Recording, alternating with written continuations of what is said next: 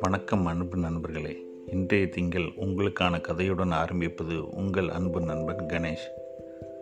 இன்றைய கதையின் தலைப்பது எப்படி வாழ்வது? ஒரு கிராமத்தில் ஒரு விவசாயியும் தனது மனைவியுடன் வசித்து வருகிறார். அவருக்கு ஒரே ஒரு மகன் இருந்தான். அவனை நன்கு படிக்க வைத்து கல்லூரி படிப்பை முடித்தான். கல்லூரி படிப்பை முடித்தவுடன் தனது விவசாய தொழில் பார்க்க வேண்டாம் என்று நகரத்துக்கு சென்று வேலை பார்க்க வேண்டும் என்று விரும்பி நகரத்துக்கு வேலைக்கு அனுப்பினார். அவனும் நகரத்துக்கு வேலைக்கு சென்றான். வேலைக்கு சென்று வேலை கிடைத்தது. ஆனால் அவனுக்கு நகர வாழ்க்கை மிகவும் நரக வாழ்க்கையாக இருந்தது. எப்படி வாழ்வது என்று தினமும் அங்குள்ள விநாயகர் கோயில் சென்று எப்படி வாழ்வது நான் எப்படி வாழ்வது என்று தினமும் காலையில் மனதார வேண்டி இறைவனை வேண்டி வேலைக்கு செல்கிறான். அவ்வாறு தினமும் எப்படி வாழ்வது என்று கூறுவதை நினைத்து விநாயகர் அவனை உன் இன்று உன் அறையில் சென்று பார் அதற்குண்டான பதில் இருக்கிறது என்று கூறுகிறார். அவனும் வேலைக்கு சென்று மாலை அவனது அறைக்கு வருகிறான். அறையில் உள்ள எல்லா பகுதியும் தேடி பார்க்கிறான். அதில் ஒன்றுமே இல்லை.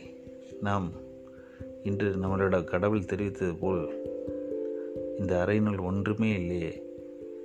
நான் என்ன செய்வது என்று யோசித்தான். யோசித்து கொண்டு மேலே பார்த்தான். மேலே இருந்த கூரை சொன்னது என்னை போன்று உனது மனதை உயர்வாக வைத்துக்கொள் என்று கூறியது.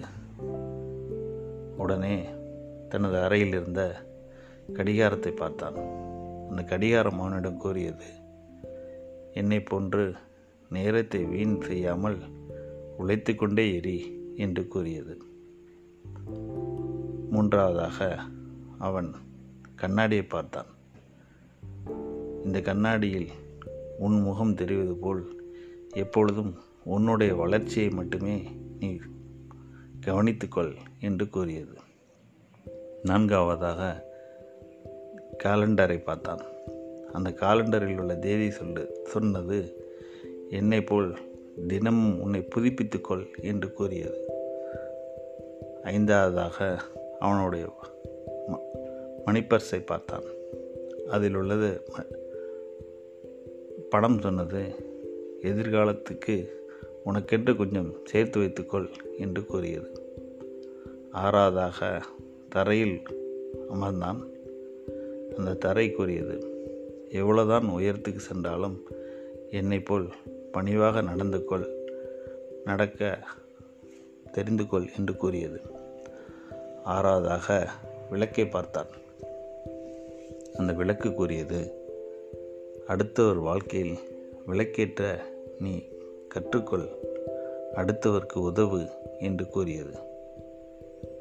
ஏழாவதாக படிக்கட்டை பார்த்தான். இதெல்லாம் நீ சரியாக செய்தால் இந்த படிக்கட்டில் ஏ ஏறி உனது உயரத்தையும் உனது லட்சியத்தையும் அடைவாய் என்று கூறியது. அவன் வாழ்க்கையில் வாழ்வதற்கான எல்லா விஷயங்களும் அந்த அறையினுள் இருந்ததை கண்டு அவன் மிக்க மகிழ்ச்சியிட்டான். கடவுளுக்கு நன்றி தெரிவித்தான். இதுபோன்று நாமும் இந்த கதையிலிருந்து தெரிந்து கொண்டது என்னவென்றால் நாமும் நம் வாழ்க்கைக்கு தேவையான எல்லாமே நமது அறையினுள் இருக்கிறது. நாமும் அதனை சரியாக பயன்படுத்தினால் நாமும் வெற்றி என்ற லட்சியத்தை எளிதாக அடைய முடியும் என்று கூறி மீண்டும் ஒரு கதையில் உங்களுடன் சந்திப்போம் என்று கூறி நன்றி கூறி விடைபெறுகிறேன். நன்றி வணக்கம்.